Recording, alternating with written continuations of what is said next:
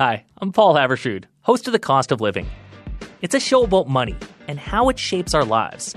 In big ways, like why inflation could get worse if we all make more money. Here's the hard truth in all of this workers are going to have to eat that real wage loss. And small ways, like what's the fastest way to order fast food? That first Big Mac that comes out of the kitchen is going to the drive thru. Check out The Cost of Living. We're on CBC Listen or wherever you get podcasts. This is a CBC podcast. Hi, I'm Dr. Brian Goldman. Welcome to The Dose. We're in a critical phase of the COVID 19 pandemic. Infections are continuing to skyrocket, and we all have to make some short term sacrifices to flatten the curve. But the good news is there's light at the end of the tunnel. That's because there are now two COVID 19 vaccine candidates that are very promising.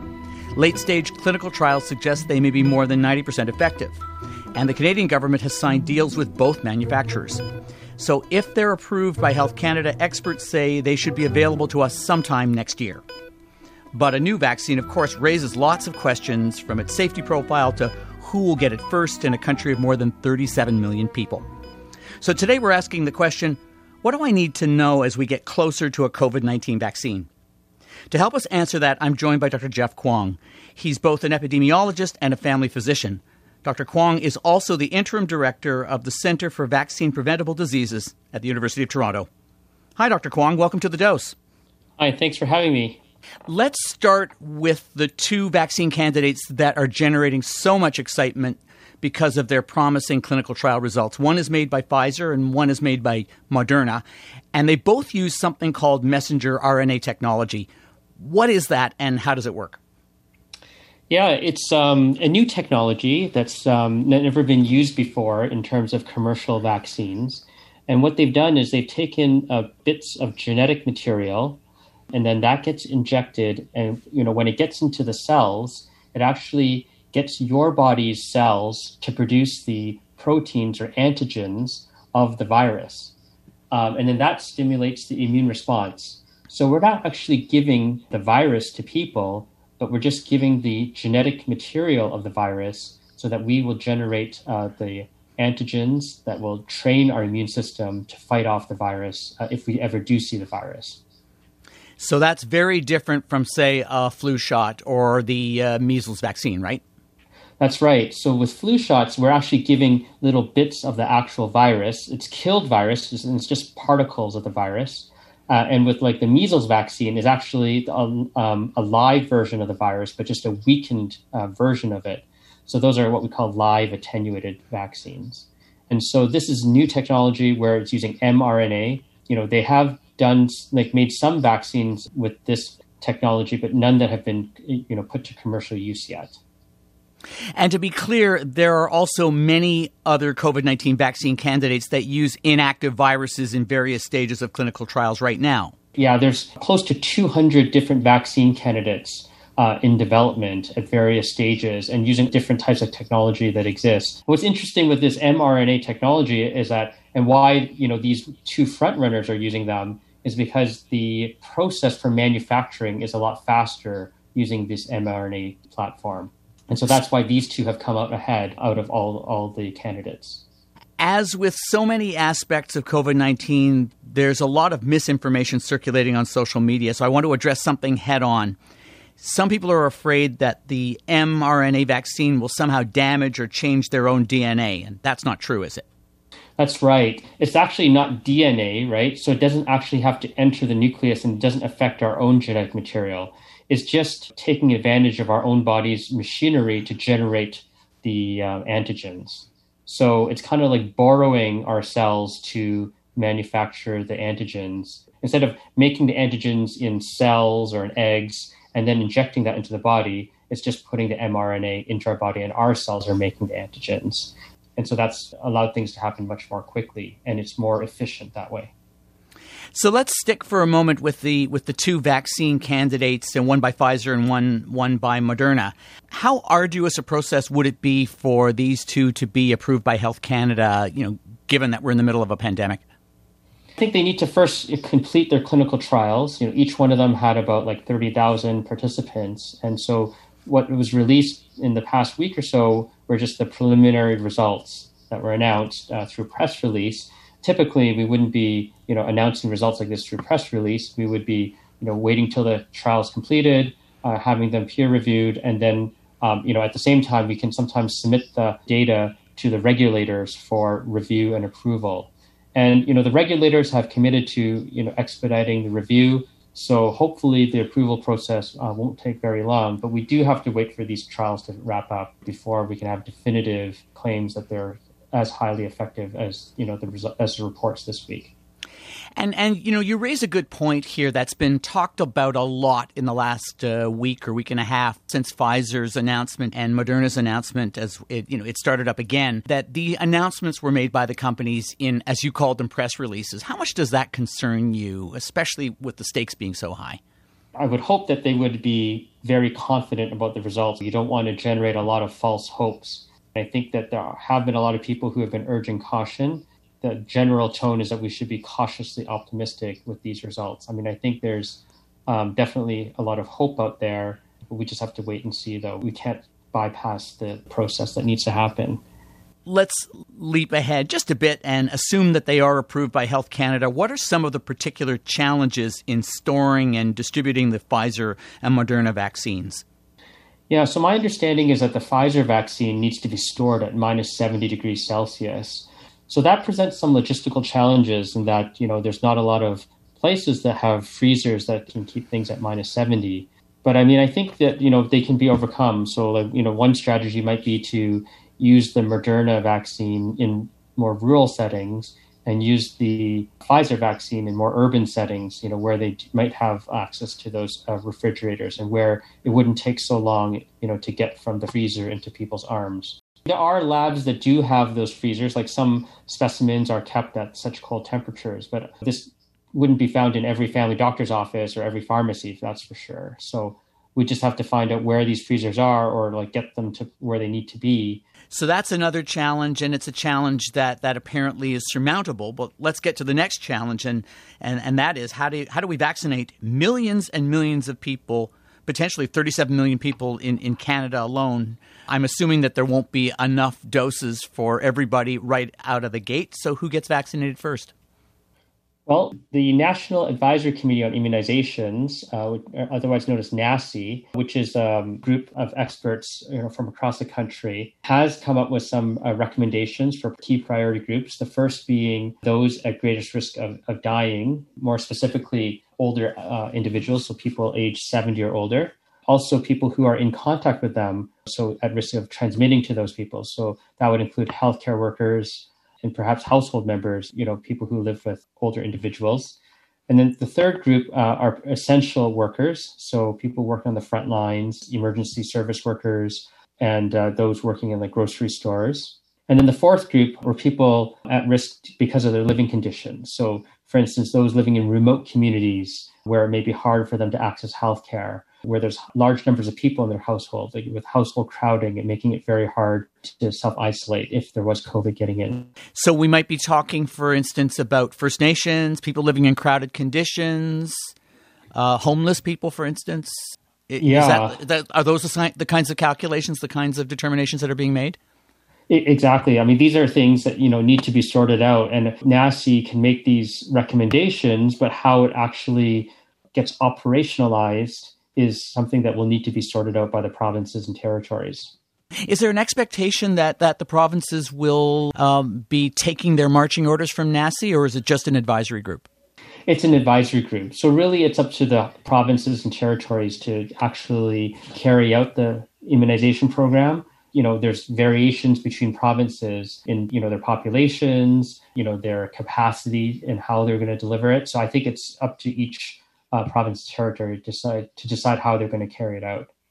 Canada's Deputy Chief Public Health Officer has said he expects it will be possible to vaccinate the majority of the population by the end of 2021. Sounds ambitious to me. What has to happen to make that a reality? The number one thing is, you know, will we have enough doses by that time? You know, will we will we receive the shipments of all the doses that we need to make that happen? And if so, then I think, you know, it is possible I mean, like our our annual influenza vaccine campaigns, we vaccinate 30 or 40% of the population within a relatively short period of time. It's like October, November, December. you know, so if you manage to have a sustained effort or even ramp it up even further, you know, it may be possible to vaccinate everyone who wants to get vaccinated. I, am not sure that every single Canadian is going to get vaccinated, uh, even if it is offered for free and is shown to be a safe and effective vaccine. But the hope is that we can get everyone who wants to get vaccinated as quickly as possible. And I think if we have enough doses, I think there would be enough human resources to make it happen that we can get through the entire population over the course of 2021. But it will depend, I think, you know, on the very first point, it's like how quickly will we be getting our shipments of, of the vaccines and how many doses will there be? Speaking of human resources, there there's been some talk out there about uh, uh, using the military to help uh, distribute and administer vaccine. Is that something you see happening? Sure, I think that would be welcomed assistance, and I think particularly in remote areas, I think there's a lot of variation between provinces of who gives vaccines in the past few years, we've seen a lot of provinces allow pharmacists to give vaccines. And so that has been a significant boost. So we're not talking about just family doctors and public health nurses, but now with pharmacists on board as well. I think between those three groups, um, that's you know a lot of vaccinators out there, and that will help a lot to get vaccines into people's arms you know, speaking of that, I, I, think we know that the Pfizer product would require a booster administered three weeks later. Is it the same with the Moderna uh, vaccine candidate? Yeah, my understanding is that both of them would require two doses. So that's another wrinkle. It's like it's one thing to get someone to come in once, but then to get them to come back for a second dose um, is is another additional challenge, but not insurmountable. Uh, on White Coat Black Art, uh, our our sister show, in the last few weeks, we had a couple of uh, medical officers of health. We had we had some some physicians, public health specialists talking about uh, the current flu shot campaign is a dress rehearsal for a potential rollout of a COVID 19 vaccine. And I know that you've done a lot of research on, on uh, flu immunization. And, you know, this year we've already seen shortages of flu shots in many parts of the country. And I'm wondering what lessons do public health and government officials need to learn from this particular rollout to make the COVID 19 vaccination plan as successful as it can be?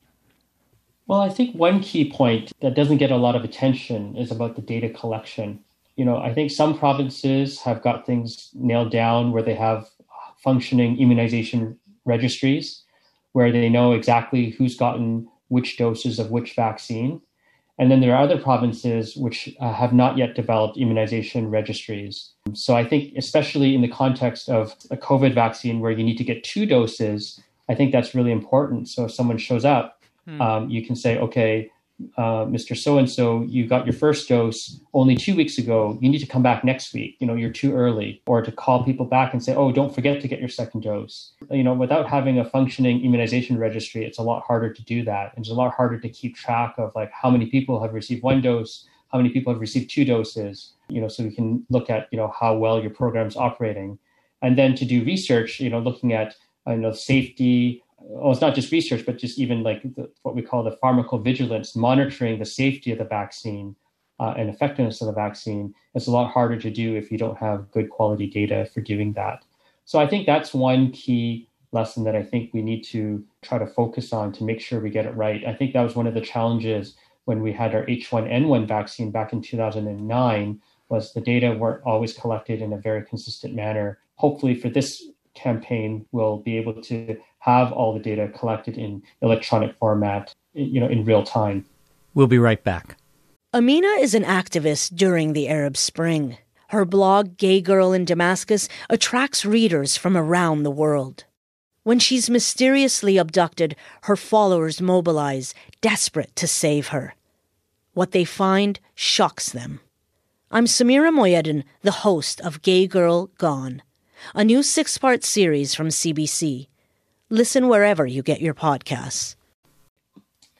Although the vaccine trials are promising so far, uh, you know, as far as we know regarding regarding the data that's actually been released with uh, on the clinical trials, you know, we're looking at short term results at best. What's your sense of how long immunity to COVID nineteen will last? Uh, after vaccination in the real world, assuming people get the two shots when they're supposed to get them? Yeah, I think that's a, it's an excellent question. I mean, I think we are seeing case reports of people who have had natural infection get reinfected in you know a relatively short period of time. It's been less than a year since the virus is even you know known to us, and already we've had some case reports of people getting infected uh, twice. And so the question is, you know, how long does immunity last? You know, with natural infection, and then how long will it last with immunity from the vaccine? And these are unknowns at this point. You know, it's possible that the immunity from a vaccine could actually be longer than from natural infection. We don't know. I mean, it's possible that we may need to get vaccines annually. We may need to get some combination of different vaccines so that they activate different parts of the immune system. Maybe we need vaccines, you know, with different antigens, uh, you know, to have the best immunity. I think these are things that are we're going to be, um, you know, looking into in the coming years. I want to get at something we've just heard about fairly recently. The American Academy of Pediatrics is calling for COVID 19 vaccine trials to begin for children as soon as possible. And I think there may be an assumption out there that the vaccine was tested in, in all in all age groups. The Academy is saying that you can't just take the trial results from adults and apply them to children. And I want to know what your thoughts are on that. Yeah, I mean, I, I would agree with that. I mean, I, my guess is that these trials that have been done so far were only in adults. I think that was reasonable, uh, given it's the first time. And, and, I think doing them in children would be really important. Their immune systems may be different. They have different levels of underlying immunity to different pathogens. So I think it is definitely important to do these trials in uh, the pediatric population as soon as possible. And it, it's also important for parents to be able to trust that uh, these vaccines will be safe in children if, if they're going to have their kids vaccinated. That's right. That's for sure. I guess one other thing I forgot to say is that, you know, I think there will be a lot of safety monitoring that's done after the trials. So I mean, these clinical trials, you know, have 30,000 people. It sounds like a lot of people, but sometimes, you know, you can have rare side effects. It, you know, it can be serious side effects that can happen in, you know, one in a 100,000 or one in a million and we want to know what those risks are to help people make best decisions about whether they want to get the vaccine or not. And so we won't be able to do studies like that until like, millions of people have gotten the vaccine. But we want to have the system in place so that we can detect serious side effects from uh, you know a new vaccine as soon as we possibly can. With COVID, you know we've seen that it can be a very nasty infection and killing like about one percent of people who are getting infected. So I think it would take a, a serious side effect to be really common to make that risk benefit you know equation not worth getting vaccinated at least in my opinion. So uh, just so that we're clear uh, can you spell out the steps that have to happen between now and getting the vaccine into into the arms of canadians? Sure. So i mean first the clinical trials need to be completed and the data need to be reviewed by the regulators once the regulators uh, that in canada that would be health canada you know, have approved the vaccine, then we need to receive our shipments and then they'll be distributed to the provinces and territories who will then work on distributing it to their local health authorities or public health units, physician offices or hospitals or however they're going to roll it out uh, and then get it into people's arms. You're a vaccine expert. You're also an epidemiologist watching COVID 19 infection rates climb right now quite steeply and you're a family doctor, so you see the direct impact of that. Do you worry at all that people will be complacent about uh, critical measures that are necessary to stop the spread of infection now uh, because they see a vaccine on the horizon? Yeah, that is a worry that I have. You know, I think that's why we need to keep tracking epidemiology and see where cases are headed. And I think, you know, things are not looking good right now. We need to get that message out so that people don't let their guards down and, and maintain the vigilance and you know, protecting themselves. I don't think it's that the news of the vaccine that's leading to people letting their guards down. It's more the, I think, the pandemic fatigue. Um, if you put your epidemiologist hat on right now, what's your message to Canadians about what they need to do right now while waiting for that vaccine? Well, it's all the same things that we've been people have been told for the past how many months. Maintain our physical distancing, wear a mask, keep hand washing, and really limit the number of people we have close contact with. Like ideally just to your household members and you know if you're in contact with anyone outside of your household, you should really be wearing a mask um, at all times. These are the things that we know they work. And if everyone just did that consistently, we would be able to get this under better control than we currently do. Uh, you know, I think one of the reasons why why scientists, why physicians, researchers were so excited by the the apparent efficacy rate based on preliminary studies is that is that the higher, the greater the effectiveness of these vaccines, the lower the percentage of the population that's necessary to be vaccinated in order to to provide a substantial amount of herd immunity. That's right. Yeah. So I mean, the based on what we understand about the what we call the reproductive number of COVID, it's been estimated that we need something like um, like around sixty percent of the population to get the vaccine. But that's assuming that it's a one hundred percent effective vaccine. So we might need a little bit more than that. You know, if it's like a ninety something percent effective. But if it's only fifty percent effective, we basically need like everyone to get vaccinated. And it means, therefore, the more effective the vaccine is, the the more realistic it is to to to hope for herd immunity through vaccination. Yeah, so I think between people who have had it and then the people who are getting vaccinated, hopefully sometime by the end of 2021, we will achieve herd immunity so that, you know, the people who may not be able to get the vaccine for whatever reason can also be protected. Uh, thank you, Dr. Jeff Kwong, for, for being on the dose and stay safe and healthy. Okay, you too. Take care. Bye bye now. Okay, bye now. That was Dr. Jeff Kwong, Interim Director of the Center for Vaccine Preventable Diseases at the University of Toronto. Here's your dose of smart advice. The early results show that both the Pfizer and Moderna vaccines were better than 90% effective at preventing COVID infection.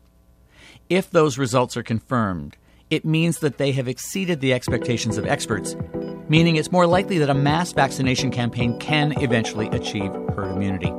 Just keep in mind that these results, though, are preliminary. We'll know more as soon as both companies release detailed reports of clinical trials. The vaccine has only been tested in adults. Since it's expected that children will be vaccinated as well, experts say kids should be included in studies of COVID vaccines as soon as possible. After that, it will be up to Health Canada to analyze the results to make sure the vaccines are both safe and effective and give them and any others that become available regulatory approval. After Health Canada approval comes a massive undertaking to manufacture, store, and distribute enough doses to vaccinate up to 37 million Canadians. Since there won't be enough to vaccinate everyone all at once, authorities will have to plan who gets to roll up their sleeves first. The National Advisory Committee on Immunization, or NACI, has recommended that vulnerable populations be among the first to get vaccinated. That includes seniors and those with medical conditions that put them at greater risk of COVID, as well as people who come into frequent contact with them. It also includes people in precarious housing and those who live in communities with high rates of infection. That could include remote First Nations communities. Healthcare workers would be at or near the top of the list, along with frontline workers, including first responders and those who work in essential industries such as grocery stores. The hope is that everyone will be vaccinated by the end of 2021. Until then, as we've said many times before, it's up to all of us to minimize the spread of the coronavirus by wearing masks, washing hands frequently, practicing physical distancing, and limiting social contacts. If you have topics you'd like to hear on the dose or questions you'd like answered, email us at thedose at cbc.ca. You can also tweet me at NightShiftMD or at CBC Whitecoat using the hashtag TheDoseCBC. You can find The Dose and White Coat Black Art wherever you get your podcasts. Please do us a favor and rate our shows highly so more people can find us. This episode of The Dose was produced by Nicole Ireland and Donna Dingwall with digital support from Fabiola Carletti. Special thanks to Lauda Antonelli for her technical expertise. The Dose wants you to be better informed about your health. But if you're looking for medical advice, see your healthcare provider. I'm Dr. Brian Goldman. Until your next dose.